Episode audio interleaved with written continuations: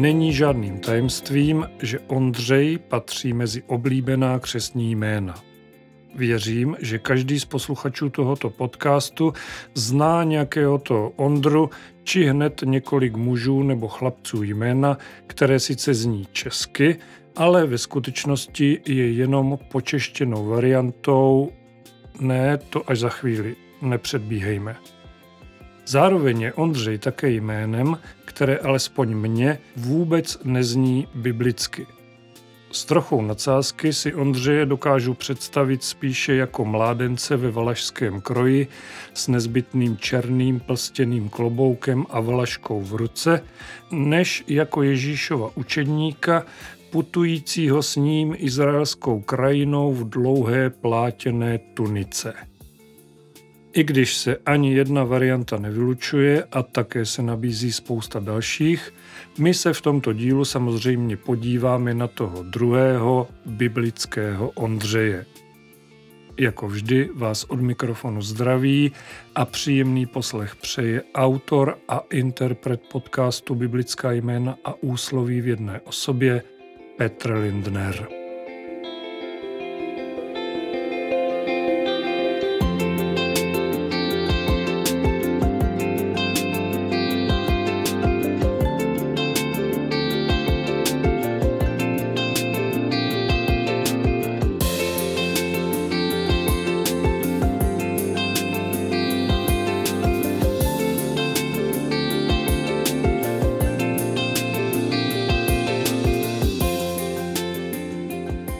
V tomto dílu budu postupovat podle obvyklého scénáře epizod na téma biblická jména.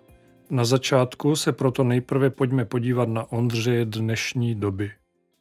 Podle statistik webu nasejmena.cz, které patrně kvůli GDPR končí bohužel rokem 2016, u nás žije 76 225 Ondřejů, což odpovídá celkově 37. místu mezi všemi, tedy i ženskými křestními jmény. Podíváme-li se však na data Českého statistického úřadu do roku 2019 pouze u chlapců, pak je vidět, že Ondrové se v posledních letech drží zhruba v první desítce nejoblíbenějších jmen, která rodiče dávají novorozencům. Přestože původ křestního jména Ondřej sahá do velmi dávné historie, v Česku bychom ho s věkovým průměrem 23 let mohli nazvat jménem konce 20. a začátku 21. století. Vrcholy grafu sahají nejvýš na začátku 90. let minulého století a poté po miléniu, čili po roce 2000. Jméno Ondřej je původně řecké, jde o počeštěnou variantu křestního jména Andreas, což znamená mužný, statný či odvážný. S řeckým zněním Andreas pak souvisí také Ondřejové v cizích jazycích. V angličtině je to Andrew, psáno Andrev, německy stejně jako v řečtině Andreas, francouzsky André, ale například Maďaři mají Andráše, což už je blízké našemu Ondrášovi. No a v italštině je ekvivalentem Ondřeje jméno Andrea. V mužském rodu podotýkám. Nicméně Andreu, jakožto u nás obvyklejší ženské jméno, lze jako protějšek k Ondřejovi akceptovat. Můžete se však setkat také se staročeskou Ondřejkou, ale jen velmi zřídka. Ve zmíněném roce 2016 jich u nás žilo pouhých 78. Každopádně Ondřejka s Ondřejem v celku pochopitelně sdílí také svátek, čili jmeniny. Zapište si do kalendáře 30. listopadu.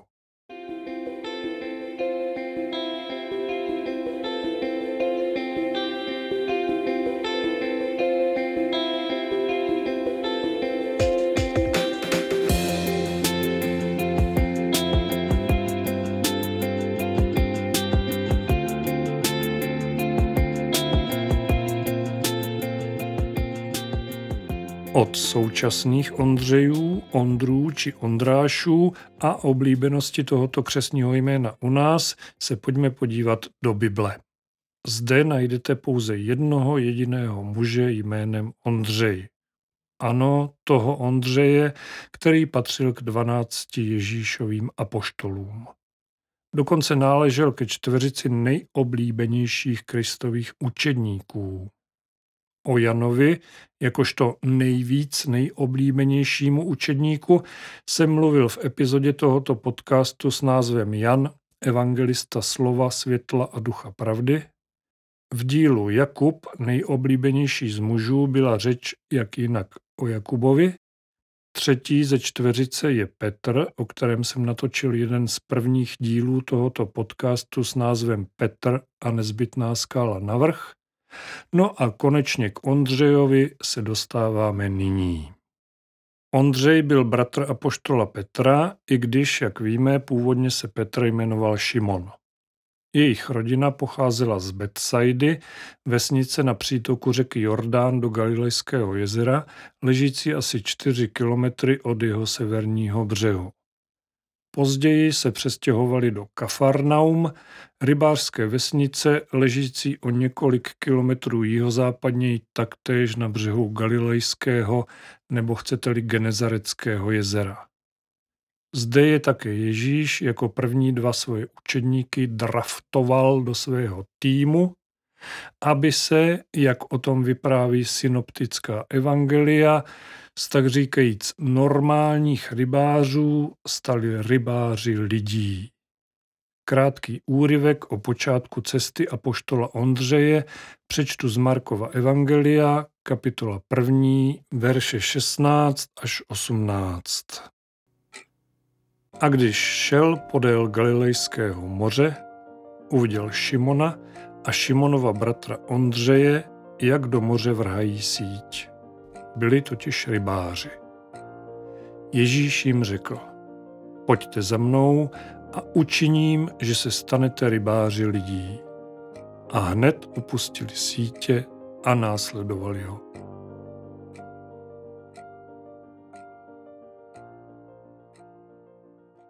Představte si tu situaci. Živíte se tvrdou prací rybáře u Galilejského jezera. Celé dny trávíte ve vlhku, ve vodě, nechránění před větrem, váš život je jedna velká dřina. Jednou přivezete plnou loď ryb, jindy se vrátíte s prázdnou. Na nějakou zábavu nejspíš není ani čas, ani chuť. Po práci přijdete domů, něco sníte a jediné, po čem toužíte, je aspoň pár hodin spánku. Ale svou práci máte rádi. Dělal to tak váš otec i jeho otec, nic jiného si neumíte představit a nic jiného si ani nepředstavujete. Jednoho krásného dne však potkáte chlapíka producírujícího se na břehu, který vám řekne, pojďte za mnou a učiním, že se stanete rybáři lidí. Co uděláte? Pustíte sítě a jdete za ním. Jen tak, bez rozmyšlení, bez toho, abyste se poradili s rodinou a přáteli, bez zvažování pro a proti, jednoduše jdete s Ježíšem místo ryb lovit lidi. Že je to neuvěřitelné? Ne, tak to bylo. Bible o tom píše a Bible nelže. O podobné příhodě, v níž Ondřej hraje hlavní roli, tentokrát s kolegou, učedníkem Janem, jsem nikoliv mluvil v tomto podcastu, ale psal na webu biblismy.cz v článku Kde bydlíš Ježíši, hledání Beránkova příbytku. Pojednává o tom, jak Ondřej s Janem, původně učedníci Jana Křtitele, potkali Ježíše poté, co ho právě Jan Křtitel v řece Jordánu pokřtil a ptali se ho, rabi, což se překládá učiteli, kde bydlíš? A šli s ním a už s ním zůstali. V tomto článku mimo jiné píšu, Jan s Ondřejem v tu chvíli jednoduše pocítili neodolatelnou touhu následovat Ježíše. Dost dobře si to možná neuměli vysvětlit, ale bylo jim jasné, že jedině tudy vede jejich další cesta. A o něco dál dodávám, Pán Bůh pracuje s každým člověkem, ať je to pravý křesťan naplněný Duchem Svatým nebo poslední pohan vyznávající jen sám sebe. Šimona a Ondřeje za pohany označit nelze. Byli to Židé, kterým židovská víra téměř jistě cizí nebyla. Nebyli to v té době ale ani křesťané. Křesťanství se teprve rodilo, Šimon s Ondřejem nebyli ani pokřtění, natož aby přijali Ducha Svatého.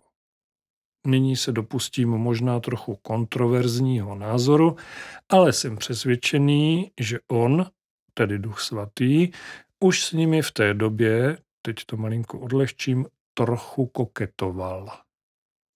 Ostatně měl k tomu parťáka na slovo vzatého, samotného Pána Ježíše Krista. Proto Šimon s Ondřejem bez jediného zaváhání položili sítě a šli s Ježíšem.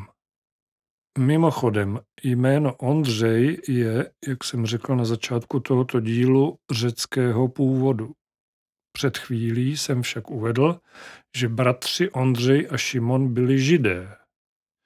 Proto se biblisté domnívají, že jméno Ondřej není pravým jménem tohoto rybáře a posléze apoštola.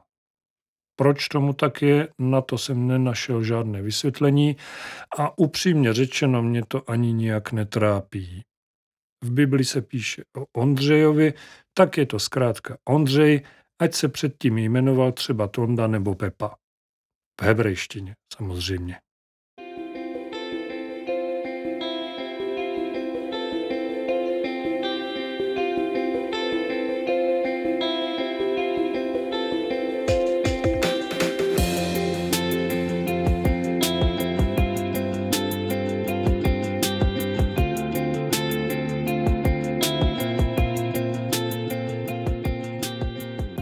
Apoštol Ondřej není, řekněme, tak výraznou novozákonní postavou, jako například jeho bratr Petr, jak jsem řekl v té době ještě zvaný Šimon, nebo třeba apoštol Pavel.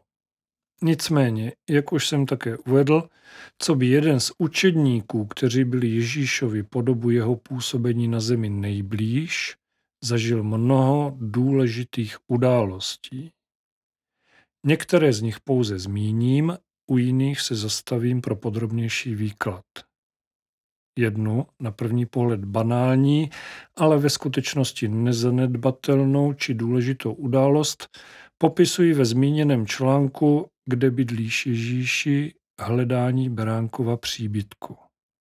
Něco jsem naznačil před chvílí a jak to bylo celé, to už si přečtěte v onom článku na webu biblismy.cz. Ondřej byl, tentokrát spolu s Filipem, také tím učedníkem, který před známým nasycením 5000 lidí na břehu Galilejského jezera Ježíšovi tak trochu sedl na lep. Přečtu celý příběh z Janova evangelia, 6. kapitola, verše 1 až 15. Potom Ježíš odešel na druhý břeh Galilejského neboli Tiberiadského moře. Šel za ním velký zástup, protože viděli znamení, která činil na nemocných. Ježíš vystoupil nahoru a tam se posadil se svými učedníky. Byli blízko Velikonoce, židovský svátek. Když Ježíš pozdvihl oči a uviděl, že k němu přichází velký zástup, řekl Filipovi: Kde nakoupíme chleba, aby se tito lidé najedli? To říkal, aby ho zkoušel, sám totiž věděl, co chce dělat. Filip mu odpověděl: Ani chleby za 200 denárů nestačí, aby si každý trochu vzal. Jeden z jeho učedníků, Ondřej, bratr Šimona Petra, mu řekl: Tady je chlapec, který má 5 ječných chlebů a 2 ryby. Ale co to je pro takové množství? Ježíš řekl: Postarejte se, ať se lidé posadí. Na tom místě bylo mnoho trávy. I posadili se muži v počtu asi 5000. Ježíš vzal ty chleby, vzdal díky a rozdělil je sedícím. Stejně i u ryb dostali, kolik chtěli. Když se nasytili, řekl svým učedníkům, seberte zbylé úlomky, aby nic nepřišlo na zmar. Sebrali je tedy a úlomky z těch 5 ječných chlebů, které přebyly těm, kteří se najedli, naplnili 12 nůší. Když ti lidé viděli znamení, které Ježíš učinil, říkali, to je skutečně ten prorok, který má přijít na svět. Když Ježíš poznal, že se chystají přijít a zmocnit se ho, aby ho učinili králem, odešel opět nahoru zcela sám.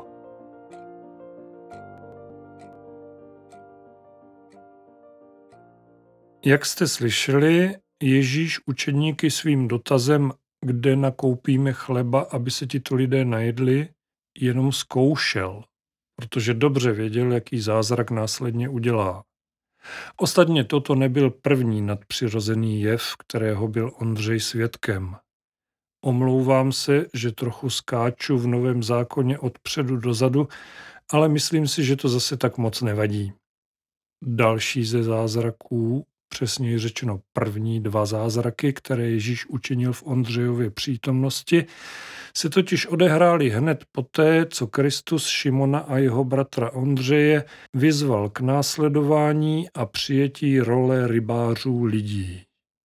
Budu pokračovat v 1. kapitole Markova Evangelia, verše 21 až 28. I vešli do Kafarnaum. Hned v sobotu vstoupil do synagogy a učil. Byli ohromeni jeho vyučováním, neboť je učil jako ten, kdo má pravomoc a ne jako učitelé zákona. V jejich synagoze byl právě člověk s nečistým duchem. Vykřikl, co je ti po nás, Ježíši Nazarecký, přišel si nás zničit? Znám tě, vím, kdo jsi, ten svatý Boží. Ježíš mu pohrozil, umlkni a vyjdi z něho. A ten nečistý duch jim zalomcoval, zvolal silným hlasem a vyšel z něho. Všichni užasli, takže se dohadovali mezi sebou říkajíce, co to je? Nové učení? S pravomocí dokonce přikazuje nečistým duchům a poslouchají ho. A pověst o něm se hned rozšířila všude po celém okolí Galileje.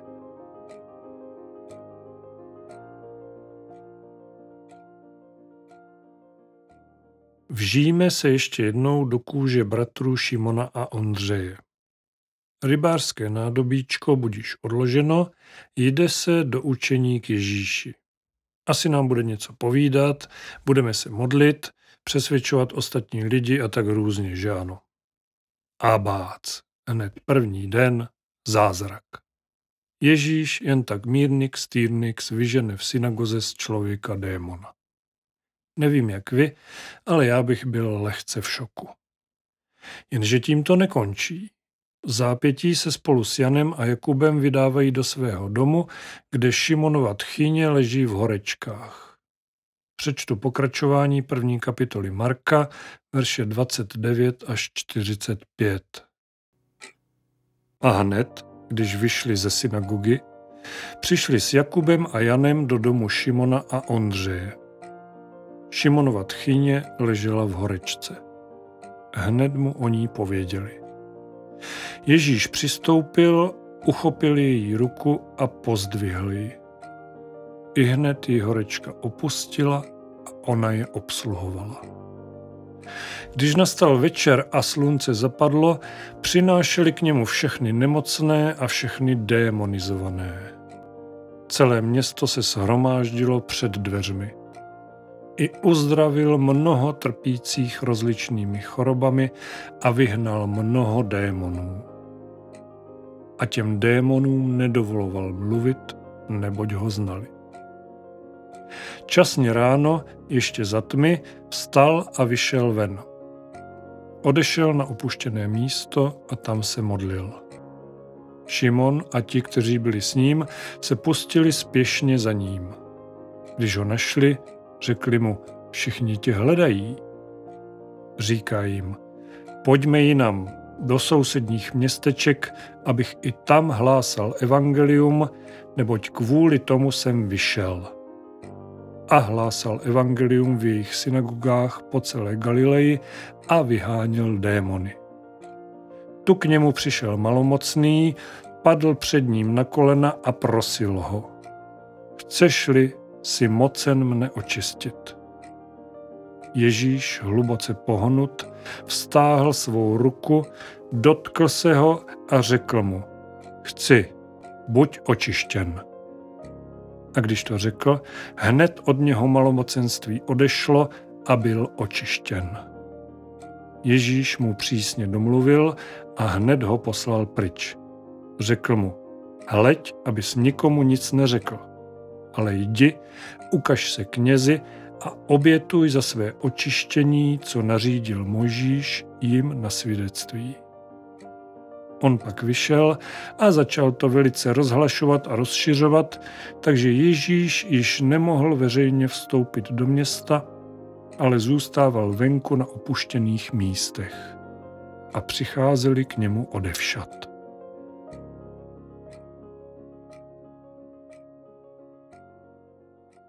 Právě jste slyšeli, že uzdravením Šimonovy tchýně zázraky neskončily. Ježíš vyhnal z lidí spousty démonů a navrch uzdravil malomocného člověka. Zde si prosím všimněte, jakým způsobem nemocný člověk Ježíše prosí o uzdravení.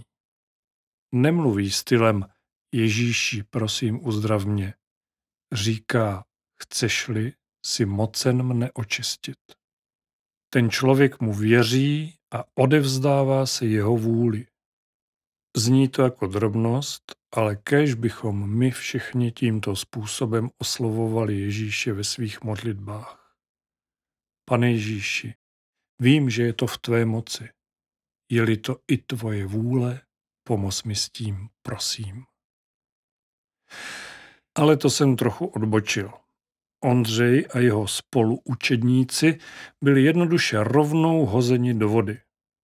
Žádná apoštolská přípravka a pak apoštolská škola prvního stupně, poté vyšší apoštolské vzdělání.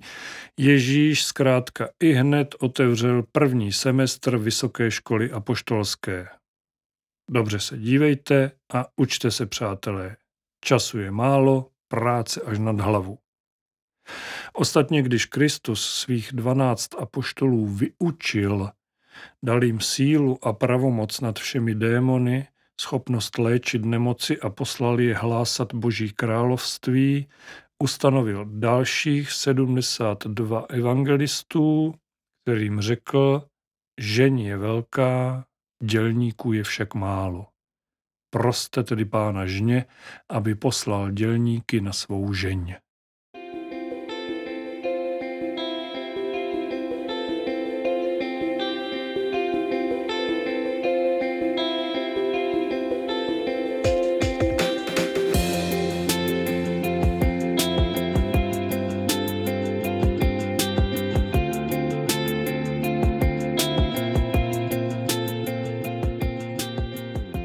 Ondřejem se setkáme v Bibli ještě na dalších místech. Já už se v tomto dílu podcastu Biblická jména a úsloví budu věnovat jen jedné, za to však velmi významné epizodě. Budu číst 13. kapitolu Markova evangelia. Znamení příchodu Syna člověka. Když vycházel z chrámu, řekl mu jeden z jeho učedníků. Učiteli, pohleď, jaké kameny a jaké stavby. Ježíš mu řekl, hledíš na ty velké stavby? Jistě zde nezůstane kámen na kameni, který by nebyl stržen. A když seděl na Olivové hoře naproti chrámu, ptali se ho v soukromí Petr, Jakub, Jan a Ondřej. Pověz nám, kdy to bude a jaké bude znamení, až se to všechno začne naplňovat. Ježíš jim začal říkat, dávejte si pozor, aby vás někdo nesvedl. Neboť mnozí přijdou v mém jménu a budou říkat, já jsem, a svedou mnohé. Když uslyšíte o válkách a válečné zvěsti, neděste se, musí to nastat, ale ještě nebude konec. Povstane totiž národ proti národu a království proti království. Na různých místech budou zemětřesení, budou hladomory a nepokoje. To bude začátek porodních bolestí. Vy se však mějte na pozoru. Budou vás vydávat soudům a do synagog, budete byti a kvůli mně budete stavěni před vladaře a krále jim na svědectví. Všem národům musí být nejprve vyhlášeno evangelium. A když vás budou vodit a vydávat, nestarejte se předem, co byste řekli, ale co by vám v tu hodinu bylo dáno, to mluvte. Neboť to nejste vy, kdo mluví, ale Duch Svatý. A vydá na smrt bratr bratra a otec dítě, děti povstanou proti rodičům a usmrtí je. A všichni vás budou nenávidět pro mé jméno. Kdo však vytrvá do konce, ten bude zachráněn. Velké soužení. Když pak uvidíte ohavnost spustošení postavenou, kde nemá být, kdo čte, ať rozumí, tehdy ti, kteří budou v Judsku, ať utíkají do hor. Kdo bude na střeše, ať nesestupuje a nevstupuje dovnitř, aby si vzal něco ze svého domu. A kdo bude na poli, ať se neobrací k věcem, které jsou vzadu, aby si vzal svůj plášť. Běda těhotným a kojícím v těchto dnech. Modlete se, aby k vašemu útěku nedošlo v zimě. Neboť v oněch dnech bude takové soužení, jaké nenastalo od počátku stvoření, které stvořil Bůh, až do dneška a nikdy již nenastane. A kdyby Pán nezkrátil ty dny, nebylo by zachráněno žádné tělo. Ale kvůli vyvoleným, které vyvolil, zkrátil ty dny. A tehdy, když by vám někdo řekl, hle, zde je Kristus, nebo hle, tam, nevěřte. Neboť povstanou falešní Kristové a falešní proroci a budou činit znamení a divy, aby, kde to bylo možné, svedli vyvolené. Vy se tedy mějte na pozoru. Všechno jsem vám již předem řekl. Příchod Syna člověka. Ale v těch dnech po onom soužení se zatmí slunce a měsíc nebude vydávat svou zář. Hvězdy budou padat z nebe a mocnosti, které jsou v nebesích, se zatřesou. A potom uvidí Syna člověka přicházet v oblacích s velikou mocí a slávou. A tehdy pošle anděli a shromáždí své vyvolené ze čtyř větrů od nejzasšího konce země až po nejzasší konec nebe. Podobenství o fíkovníku. Od fíkovníku se naučte podobenství. Když již jeho větev změkne a vyhání listy, víte, že léto je blízko. Tak i vy, když uvidíte, že se tyto věci dějí, vězte, že je to blízko před dveřmi.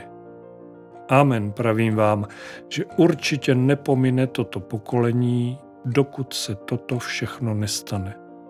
Nebe a země pominou, ale má slova jistě nepominou. Bděte, protože neznáte den jeho příchodu. O tomto dni či hodině nikdo neví, ani andělé v nebi, ani Syn, jedině Otec. Dávejte si pozor, bděte a modlete se, neboť nevíte, kdy je ten určený čas. Jako člověk, který je na cestách, opustil svůj dům, dal svým otrokům plnou moc, každému jeho práci a dveřníkovi přikázal, aby bděl. Bděte tedy, neboť nevíte, kdy Pán domu přijde, zda večer, či o půlnoci, nebo za kurupění, či před rozbřeskem, aby nepřišel neočekávaně a nenalezl vás spící. Co tedy říkám vám, říkám všem. Bděte.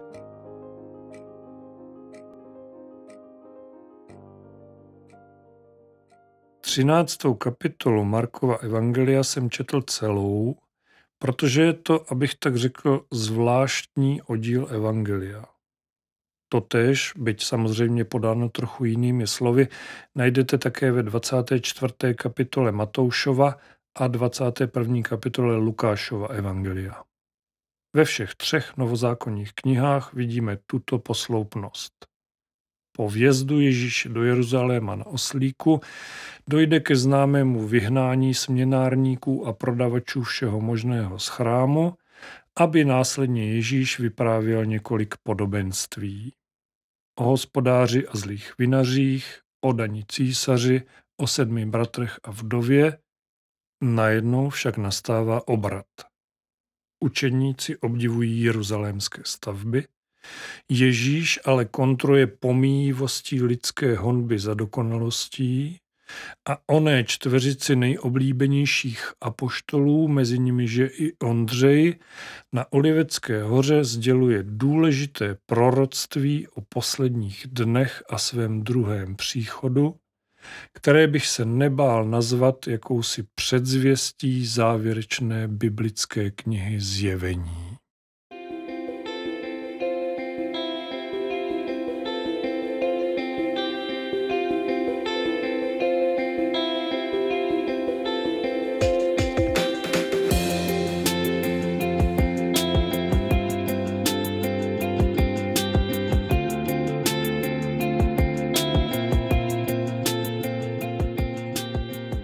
V minulé části tohoto dílu jsem řekl, že Ježíš své učedníky při vzdělávání nevodil za ručičku, ale rovnou je hodil do vody, hned začal vyučovat vysokou školu apoštolskou.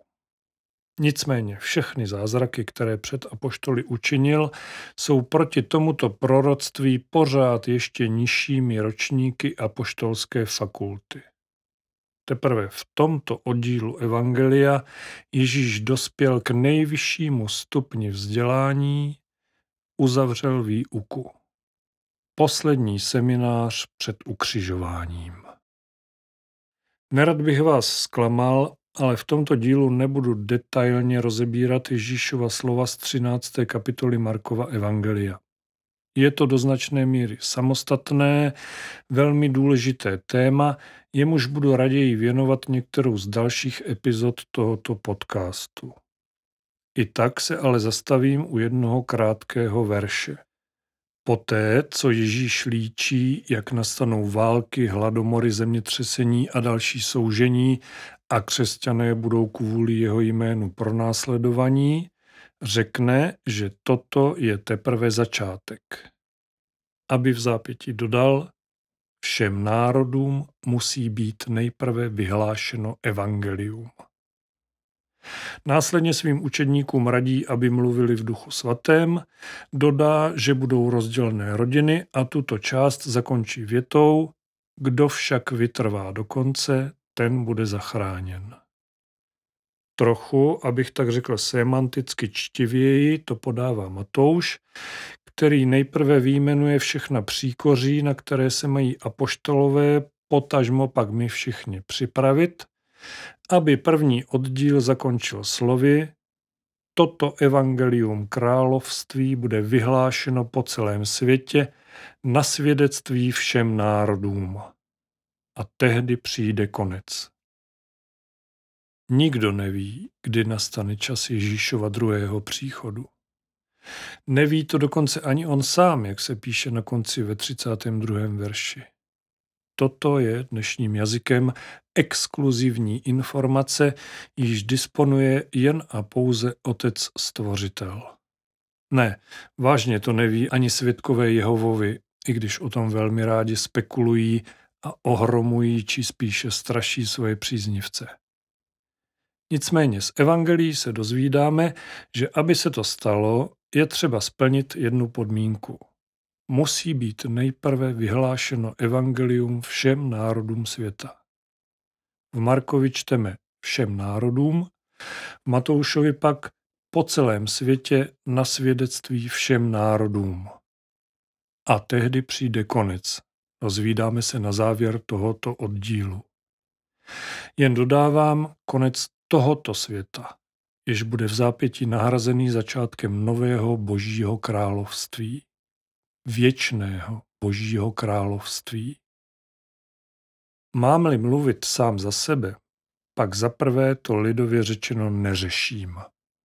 Ctím slova Bible, která, jak už jsem řekl, a hlavně jak jsem četl ve 13. kapitole Markova Evangelia, jasně říkají, že informaci o druhém příchodu Ježíše má pouze Pán Bůh.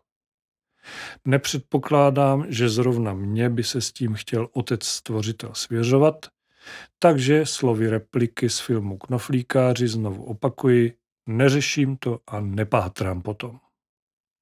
Nedá mi však nezamyslet se nad oním vyhlášením Evangelia do celého světa. Někde jsem četl, že od tohoto okamžiku, tedy rozšíření Evangelia po celém světě, jsme díky moderním technologiím, zejména samozřejmě internetu, vzdálení už jen malý kousek. Je také pravdou, že křesťanství je už nyní geograficky nejrozšířenějším náboženstvím na světě. Třeba hinduismus je soustředěný de facto pouze v Indii, buddhismus v jihovýchodní Asii, o něco rozptýlenější je pak islám. Křesťany však najdete po celém světě na celých světadílech. Podíváte-li se na mapu náboženství podle států, zjistíte, že celá Severní a Jižní Amerika je křesťanská. K tomu samozřejmě Evropa plus Severní a část Střední Asie. Pochopitelně, že všude se najdou drobné enklávy jiných duchovních proudů, ale to je jaksi přirozené. V tuto chvíli se zabývám podstatnými čísly. I když... Poslouchejte dál.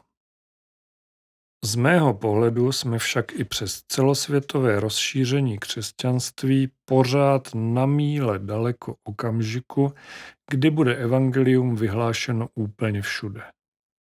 A nemyslím si ani, že by to měla být mocná neviditelná síla internetu, která by to měla nějak zásadně ovlivnit. Ano, internet umožňuje dostat informace k lidem skutečně velmi rychle a efektivně. Do posledních koutů světa, o tom není sporu. Potíž nastává v tom, zdali všichni lidé budou chtít evangeliu naslouchat. Jenom si ho poslechnout nebo přečíst. Ne ho rovnou přijmout, ostatně o tom Ježíš nemluví, říká doslova vyhlásit evangelium. Oznámit ho všem lidem, nechat ho vybubnovat po celém světě, rozhodit z letadla letáky s evangeliem po celé zemi, vyhlásit ho obecním rozhlasem. Dobře, takže vážně. Stačí, když se z toho velkého světa vrátíme domů. Kolik lidí ve vašem okolí je ochotno jenom si poslechnout evangelium? Nemyslím vaše křesťanské přátele, nýbrž ty ostatní, kteří se nehlásí k žádné víře nebo se označují za ateisty. Odmítají cokoliv, co je spojené s náboženstvím. Takových lidí je u nás 4krát více než křesťanů a to jsme prosím součástí takzvané křesťanské Evropy. Takže bychom zavedli povinnou přednášku evangelia na základních či středních školách? Nevím. Není to vůbec jednoduché a myslím si, že cesta bude ještě dlouhá. Každé na první pohled správné řešení má totiž své příslovečné ale. Osobně bych proto na nějaké rychlé či instantní řešení nevsázel, i když bych si ho velmi přál. Protože se bavíme o evangeliu, o dobré zprávě, o nejúžasnější zvěsti, která kdy byla lidem daná samotným Stvořitelem.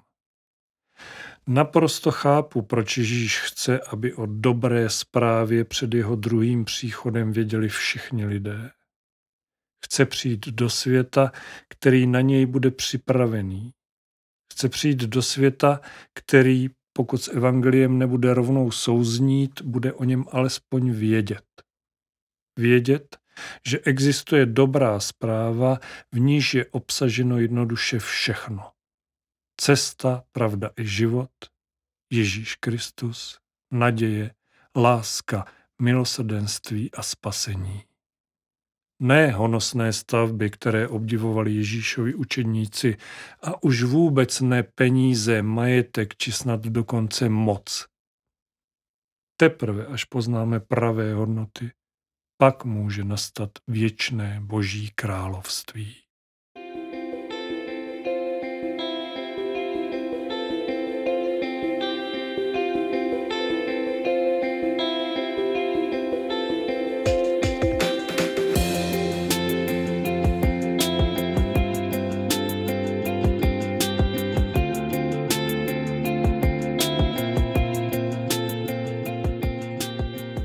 Biblického Ondřeje bychom, aspoň pro tento díl podcastu, měli za sebou. Informace, které se týkají dalšího Ondřejova působení po ukřižování Ježíše Krista, už v Bibli nenajdete. Je třeba hledat v historické literatuře nebo v apokryfních evangeliích. Dozvíte se, že apoštol Ondřej šířil křesťanství v Malé Asii, což bylo území, na kterém se dnes nachází zhruba 2/3 asijské části Turecka. Působil také na pobřeží Černého moře, v dnešním Rumunsku, na Ukrajině, ale dorazil prý až k řece Volze v Rusku. Uvádí se, že pobýval i ve Skotsku, což vzhledem k velké vzdálenosti a tehdejším možnostem cestování zní až neuvěřitelně. Ale Ondřej je patronem Skotska a kříž ve tvaru písmene X je také symbolem skotské vlajky. Nezbude nám tedy, než i tuto informaci přijmout. Zdroje hovoří taktéž o jeho pobytu v Arménii a Kurdistánu a návratu přes Makedonii do Řecka, kde byl kolem roku 60 našeho letopočtu zatčený a ukřižovaný. Stejně jako jeho bratr Petr žádal v pokoře a úctě k Pánu Ježíši, aby nezemřel na stejném kříži jako on. Zatímco Petra ukřižovali na obráceném kříži, Ondřej zemřel na kříži ve tvaru písmene X, viz zmíněná skotská vlajka, k němuž byl údajně přivázaný provazy, což jeho utrpení jen prodloužilo.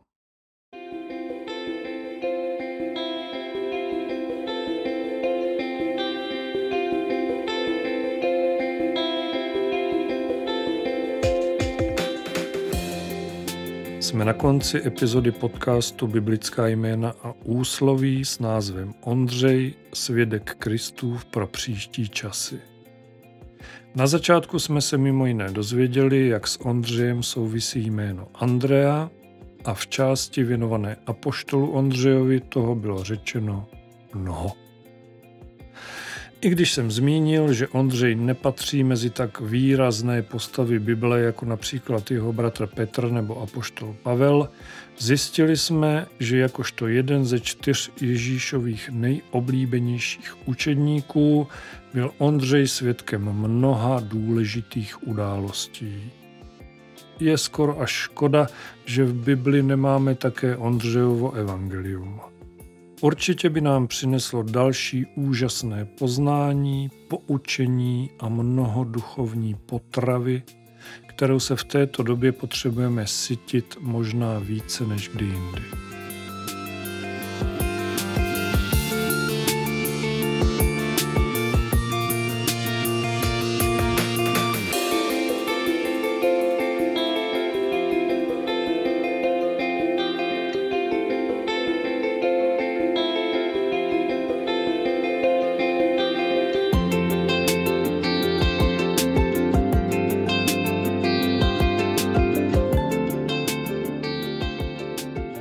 Jestliže jste u tohoto dlouhého dílu vydrželi až do konce, bylo moje povídání nejspíš přínosné.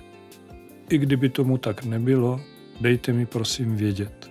Budu vám vděčný za jakoukoliv zpětnou vazbu. Mějte se moc pěkně buďte požehnaní a buďte s Bohem.